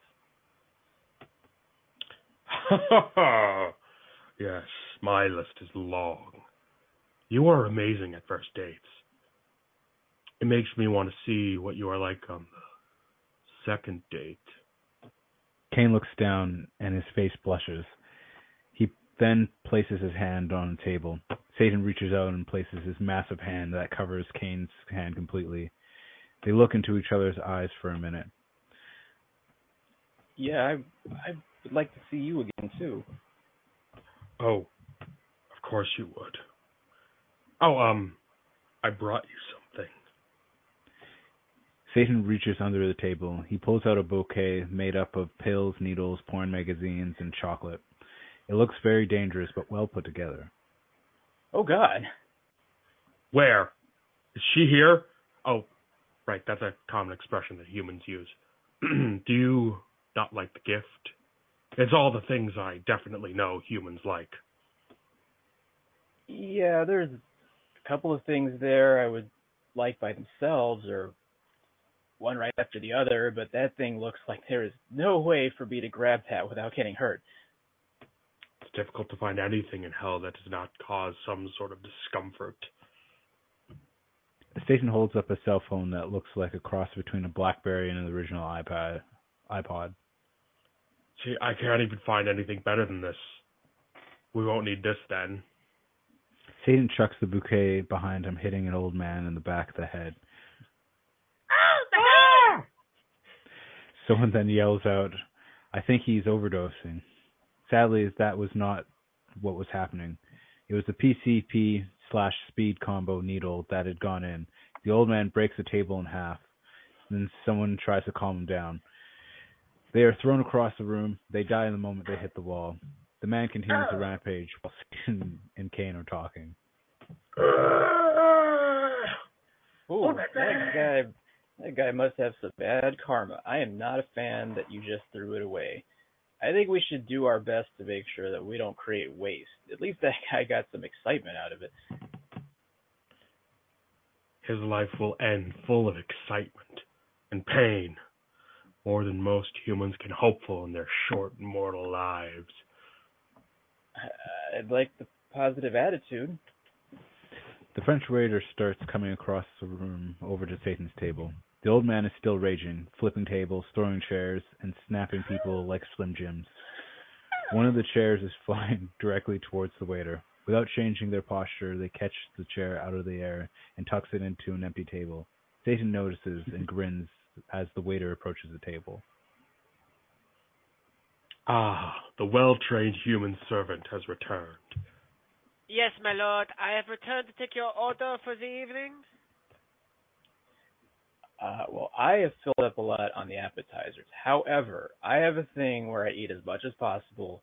Uh, being someone that lives in Canada, I am very privileged to be enjoying this much freedom. So I make sure to take as much as I can to make up for the people that don't have access to the same. I'm, I'm so full that maybe I will order something like soup, but I'm just rambling because I don't know what I want yet. I'm embarrassed. I, if you know what you want, you can just order. Fear not, Kane. I shall order two of everything on the menu, and we may eat until excess. Until then, we cannot be satisfied any longer. That sounds great as long as it goes somewhere. I don't like to waste anything. Excellent choice, my lord. I will bring you two of everything. The server swiftly removes the appetizers from the table and stacks them all in one hand. The server body glides across the room holding a mountain of dinnerware. As they wait for their food, Satan talks about his day to day. The conversation then leads to Satan talking about how he came to be dating. Huh, very interesting. I thought I thought that drugs were your thing. They actually help more than they hinder when used correctly. It was tireless work making sure that drugs were classified as evil. I I had always assume that you had more power over them. more power than that. Satan slams his fist on the table. On the other side of the restaurant, a woman sitting down, lights on fire. Ah!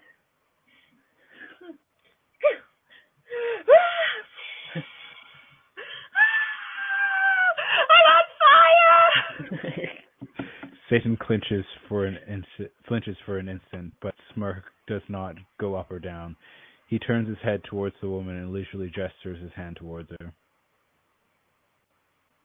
Spontaneous combustion. Uh, that must suck. Is is that a power you have? Satan's face hardens and squints, staring at Kane. I have power of influence and command the darkened souls in the underworld. As I was explaining before, I gain power from the choices that spread hate and suffering all over the world. However, my job has become very easily. After I created capitalism, it basically runs itself. I just have to start a few fires here and there. Satan winks. Ah, so that means you have tons of time for me in your life. I'm happy and full. ah, there is still so much food left, but you were right. It was a good idea to come to order two of everything. I shall pay for the meal. Then I will clear the table of food. Nothing here shall go to waste.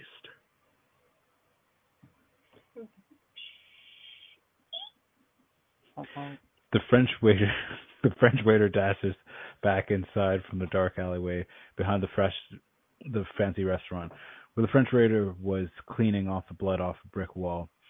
The waiter dropped the hose immediately as Satan said, "I shall." Before Satan has finished his sentence, they arrive at the table. Would Lord Satan like his bill? Or would Lord Yes. Satan like his bill? Yes. Uh, very good, my lord. The waiter finds their composure, and with a hurried pace, they bring the bill back to the table. Satan pulls out a card of pure blackness. The card produces a wailing noise.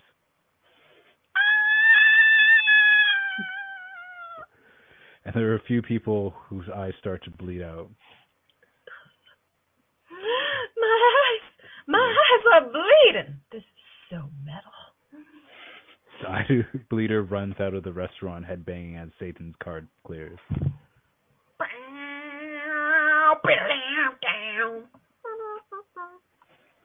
Thank you, servant. You have been you have been excellent, and you deserve a tip.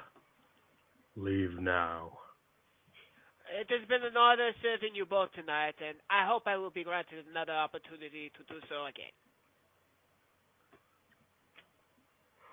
Uh, think David Attenborough, Sarah, for this one. Oh, a narrator. What? Yes. Wow, I wish I knew who David Attenborough is. With the, that, the French waiter takes off their apron, folding it as they promptly walk to the exit. As they leave, Satan howls like a wolf. Oh, oh, oh, oh I love dogs. Kane goes to give Satan a hug. You can see smoke coming off their bodies, touching. As they sit holding each other, the wolves start coming into the restaurant, licking their lips. They quickly start eating everything and everyone in sight. The end. Not bad. Right. Death to the eye. I like the setup of just simple date where chaos is happening in the background. Yeah, yeah, like all the like the stuff the waiter's doing, and like all it's like every time Satan gets angry, somebody lights lights on fire somewhere in the restaurant. Like, yeah, Thank you. Thank you. Uh, again, it was part of the lockdown when I wrote this, so my, my brain might have been. We did Yes. a lot of weird things during the lockdown. I got into um metal forgery. So I was like trying to make knives Wow. and stuff like that. I um I gotta thank Satan for writing this and using Montana as a conduit. mm. Thank you. In- Uh, inspired by a true story. I just just blanked out there for a second. Uh, oh, it was nothing. It was yeah. You didn't miss anything. sweet. yeah, uh, thanks for bringing that to life, everyone. Uh, I was, I'm really happy Ty was here because I, I felt like yeah. when I, I was French like, I met Ty and I was like, oh, Ty is this French waiter that I wrote year, like years ago.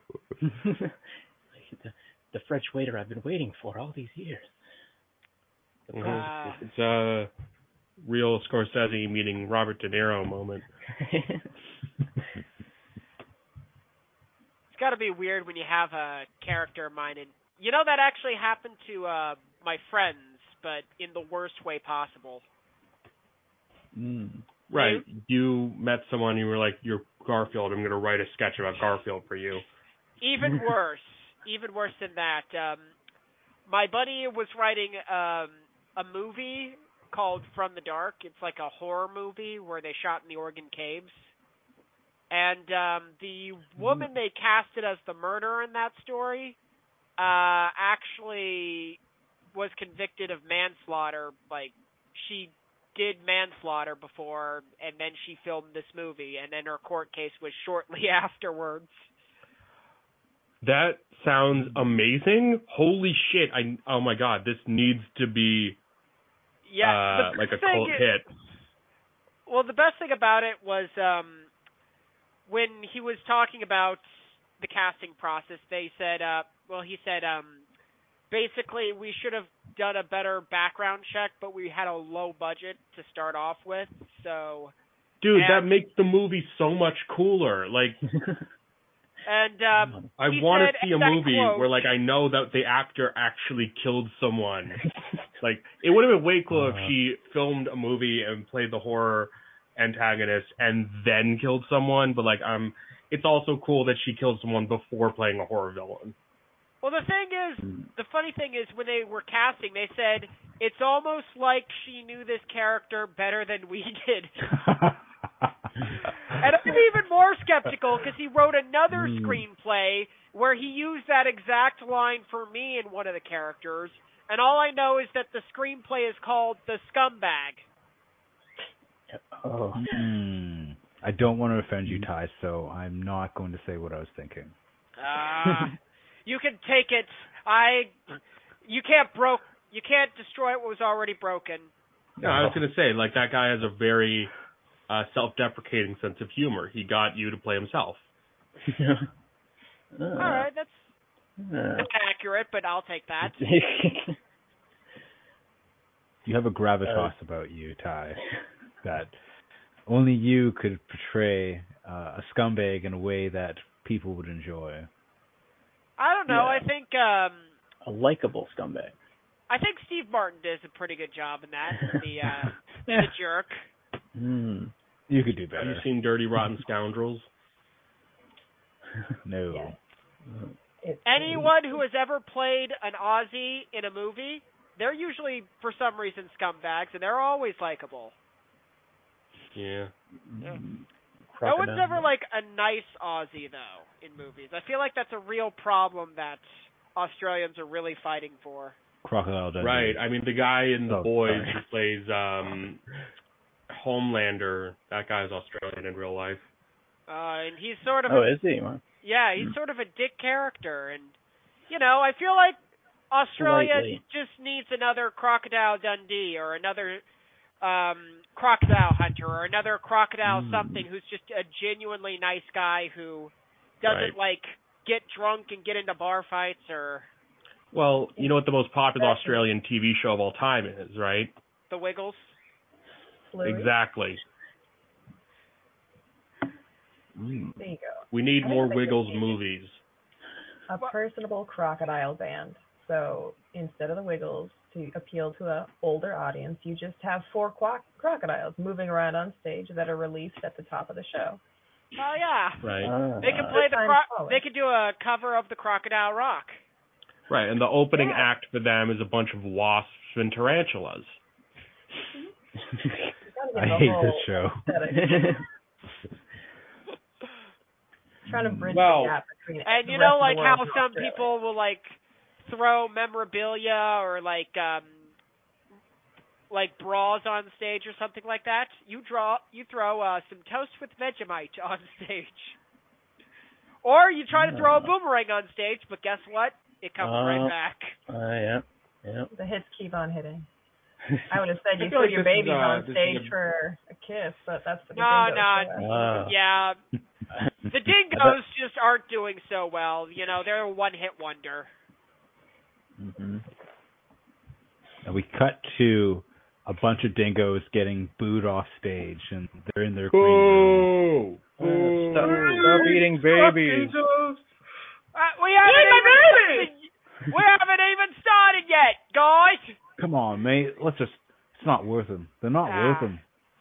Yeah, right there. Let's just get off the stage. You are, are you bloody drongo steak? You know Oh, that? mate, come on, come on, mate.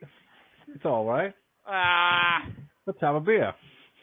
we cut to the manager of these guys who are who is a koala telling them about how their last performance has been pretty bad and if they don't do better then he's going to have to let them go. All right, you two. I know that I might not be an actual Australian koala because I came from the San Francisco Zoo, but you guys are here to represent all of Australia, and so far you are just giving a shit show. And I'm not even talking about the shit that was flung up yesterday because that was that was not good. That's a separate discussion. Separate discussion. Well, you know what? I said put a litter box on stage, but no, that would look tacky. Well, we're trying our best. Yeah, I I hear that. I hear that your best. Uh, your best is getting y'all known as the signs baby eaters. It's not all PR is good PR. I don't care what they say in LA. It's wrong. Okay. Well, well, what would you suggest we do? We're doing our best every night when we get out there, and it's not working. Yeah. All right. I'm hearing this. I think that we just need we need a better branding image. I want when people think Australia, I mean, they're thinking about dingoes eating babies, they're thinking about tarantulas, they're thinking about all these things. What I need you to do, dress up like a kangaroo. Everyone loves kangaroos. It's on the money. Uh, yeah, you know what? That's because they never hung out backstage with a kangaroo. Yeah, that's a, that's offensive. Yeah, that's like uh, that's the equivalent of blackface for us. Why, Listen. why don't we just uh, kiss a baby? Ouch face. Oh, we we tried kissing babies, Jerry. And do you remember what happened? I want you to tell me verbatim what happened during our Kiss a Baby booze campaign. Well, the I, the baby got all mm, and moving around, and I it kind of wiggled into my mouth a bit. but I mean, it, I didn't bite the baby. The baby it was just a bad picture. We could do it again, but right. Listen, babies are sticky creatures. They're covered in Vegemite. It's just regular Mm. for them. That does not mean that we can allow them to wiggle into the mouth when you're just supposed to be doing a face lick. We're looking for a face lick. Cute, husky like, you know, or the golden retrievers. Y'all are already on the candidate genus. We think that would give you an oomph here. But we got the runaway wallabies. They are stacking up in the ratings. Okay, have you seen this? Do you guys know where you are on the list? Um, is that us on the very bottom right there, or is that the uh, tab that says pull for more list numbers? Oh, yeah. It's under the call for more list. What I need you to know that that people are actually calling in to vote for. They're not sure who else to vote for, and y'all are underneath that. Okay. but Okay. how are we underneath just- it? That is a great question that I've been in conversation with a few of my lawyers about, and yet here we stand. So listen, this is our. We have uh, just uh, one more straw for you. All right, the Grenadine Queensland Opera House shaded gig. Okay, this is happening this weekend, and I need you guys to step it up. I've ordered two kangaroo background dancers to try and up the numbers. Do not get in another fist fight with them, Jerry. leave it. They're your background dancers. There are no babies at all in the stage. I just want you guys to do your best. And by that I mean way better than you've ever done before because your best is shit. So I just need you, whatever you need to take, make this show count. Capiche? Capiche. Uh, so, uh, we we we cut to that that show that Shinim Shinamadig. Uh, oh, oh, uh, g'day, mates. Uh, just want to thank all of you for coming today. Uh, and, I want you to give a big round of applause for all the contestants today because, you know, uh, they've come from all over Australia and, uh, you know, they, they, they, they, put a lot of hard work into their acts here. And I, you know, just want to, just want to make sure everyone understands the stakes here, okay? So this, uh, this event, this Shinamadig here in, uh, Grenadine Opera House is going to be where we decide once and for all who the world's favorite Australian animal is. Okay, uh, you know, there's a lot of, lot of, lot of, uh, lot of front runners here, a lot of, uh, lot of, uh, lot of fans here of different animals. Okay, um, so uh, You go Kookaburras! yeah, there we go. Bring yeah. up the Tasmanian Devil! Okay, yeah, yeah. Oh. Wasps. Horned bullfrog.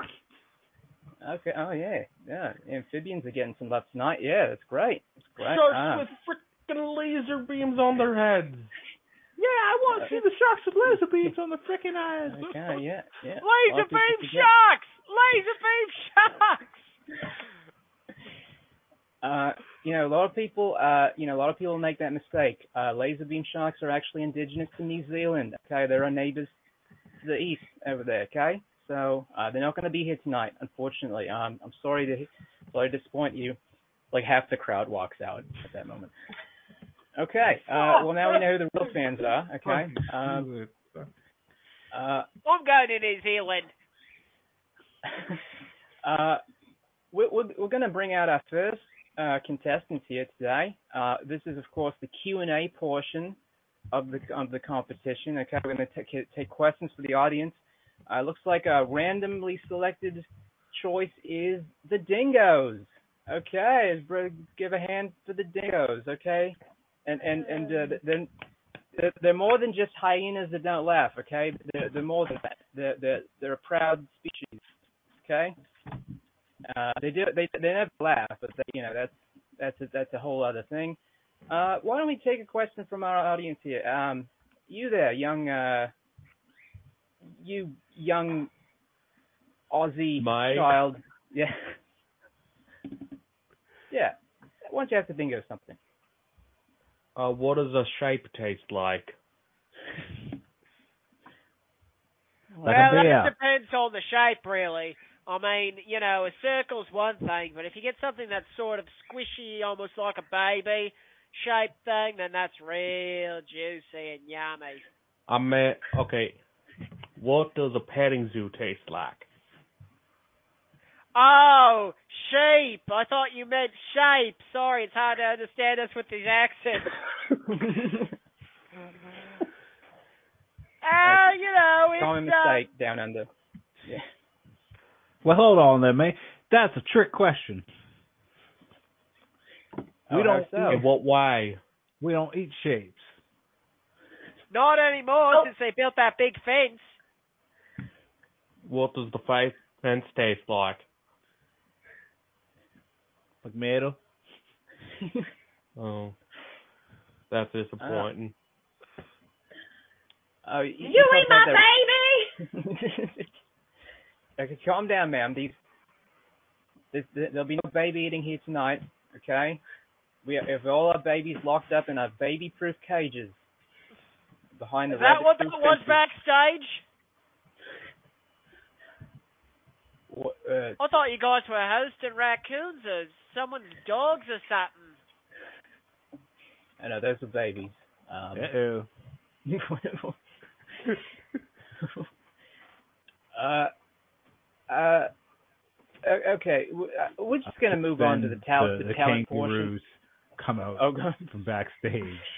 and Oh, they have yeah. like um MC Hammer pants uh, with a pouch on the front and like backwards caps.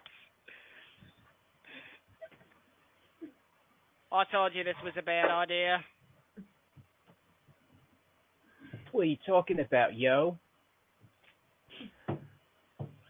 Good day. Listen, just do the dance like we said while we play these instruments and sing, all right?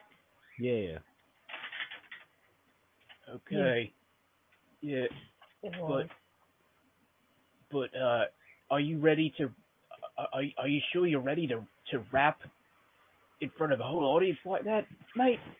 Uh, you know, uh, we've written rock songs before, and uh, rap and rock kind of stem from the same basic uh, elements and uh, origins. So yeah, I think uh, there shouldn't be anything wrong with this. Hopefully. Yeah, let's just let's get on and play.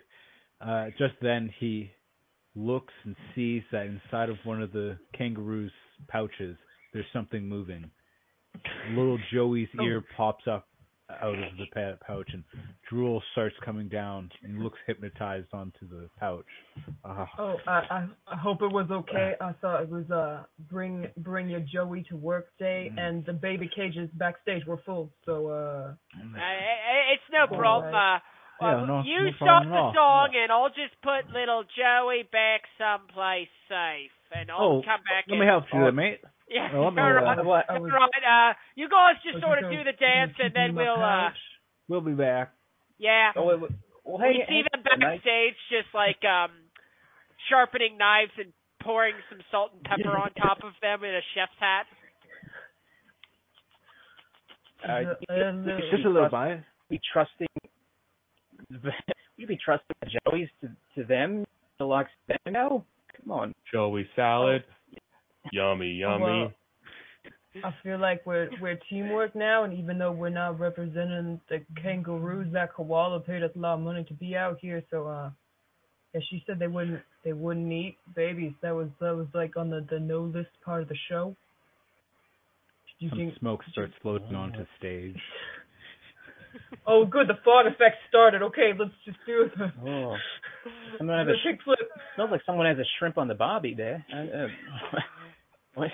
Oh, shit! That's such a funny thing. That's what my Joey was named. and then we see the um, the uh, Sheila, you named your dingoes walk Shrimp. out. We we see the dingoes watch walk out with like enlarged bellies and like uh you just hear like sort of a muffling from inside them.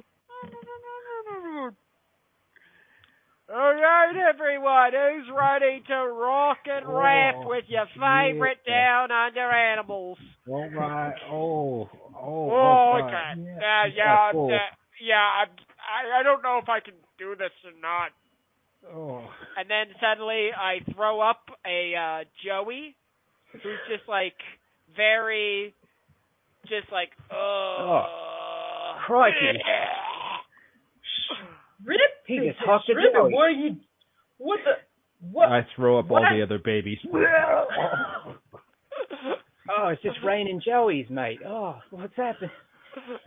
Oh, oh no! I walk off. I said specifically in my contract when I signed with you could not eat babies. This you're all gonna be listening to my lawyers. You and your koala. Puts a puts a disgusting little Joey into the sack and hops into the crowd. Get her! She's me. she's crowd hopping. Oh, the, the, They the ate my walks baby. uh, mates, I'm sorry. Uh, you know there was a there was a strict no baby eating policy here, so I think we're just gonna have to DQ you. Uh, I'm sorry. Uh, just uh, it's just, them's the rules. Wow. Our, our career has gone down, mate. Yeah. And And- Oh. I was gonna And say the scene. the winners Everybody are give yourselves uh, a huge Ah. round of applause. This has been a great episode. Wait, finish. Well, well, finish what you're saying, Ty. I want to hear what you're. Oh, what you I were- was gonna assign a winner to the uh Oh, who was it? Who was who was going to be the winner? Uh, the Bears from Austria, which, thanks to an unfortunate typo in the contest, they were allowed to compete. They all have very thick Arnold Schwarzenegger-esque well. voices. It, it, it's sort of like when Canada is in the Eurovision contest. Ah. Canada's in Eurovision, is that right? I think so. Yeah. Technically, All right. technically, Canada is still within the what do you call it? European Union. No, EU? uh, The still it's actually ran by the Queen. We have a governor Commonwealth general nation, who's a yeah. representative of the Queen. So we're right, still Commonwealth, right? Yeah, the Commonwealth. Yeah. So technically, technically, This has been Cold Reads and Improv and Sketch Comedy Open Mic. You can listen uh, to episode replays every two weeks on RadioFreeMontclair.com. Uh, Yeah. so please uh, check out Radio Free Montclair. Uh, support them, please. Uh, and if uh, if everybody wants to, you can come back next week at 8 p.m. Uh, this show is live on oozbear.com Thursdays uh, at 8 p.m. Uh, anybody can join. Anybody can bring in a script. Anybody can improvise. Uh, so, uh, does anybody have anything that they want to promote? yeah. Uh, check out you, me, and the list, a podcast about having random interviews with random people, and they add a question to the list, and the list just keeps growing. Uh, check me out on Buzzsprout. Okay, Uh, and I that's only like- available on Buzzsprout because Yeah. Because I keep trying to get the wrong graphic designers to design my icon. okay, so eventually Yeah, once you hire eventually. someone, Eventually, it'll be on Buzz, uh, on all the different, like what the feed, the RRSS Wherever feed. podcasts are sold. I want to um, promote uh, good, healthy communication with uh, loved ones and friends and family. Ugh. Here, I here. feel like that doesn't get promoted enough. Mesh, what would you like to promote? Uh, I guess as usual, the Saturday jam on Oozbear, 5 p.m. Eastern, open improv jam. Anyone can come. All right, Sarah, anything you want to declare? Yeah, absolutely. I'd like to promote the misinformation against Australian animals. Uh, Hmm. Dingoes only sometimes eat your babies. Koalas will drop on you and hurt you very much. That's about it. Awesome. Uh, again, everybody, please come back next week. This has uh, been amazing. This is a really good episode. Um, Yeah. Any uh, any last requests? Uh, Yeah. Uh, I was just gonna say I I'm thinking of starting something up on Oozbear where uh, it's just like a, a sci-fi slash fantasy episodic kind of jam thing. Ooh. That sounds cool. Uh, still Oh, kind of like that. in my head. Um, have you ever heard of Voyage to the Stars? Uh, I think so. Probably not. I think the podcast Felicia Day does. Oh, Oh. uh, interesting. I'll have to check that out on the Discord. But yeah, I was thinking of doing that on Wednesdays. So it's nothing Nice. on Wednesdays right now, is there? Um, I think Wednesday is when Steve does his one-on-one show. Oh. Uh, he he hasn't he has he's on hiatus with that though, so I don't know. If, I mean, yeah, I, I think Tuesday. Uh, Wednesday is completely un uh, declared. Let's say. All right, I'm jacking the Wednesday. It's mine Oh. now. Yeah, take Grand it. Theft It's Auto. yours. Grand Theft Wednesday. Uh, Okay. So that's it, That uh, cool. I'd like to thank everybody for coming. You've all been great. This has been one of the best episodes ever. Thank Woot you. woot. Thank you all. Come back Take that, week. pet duck. Miles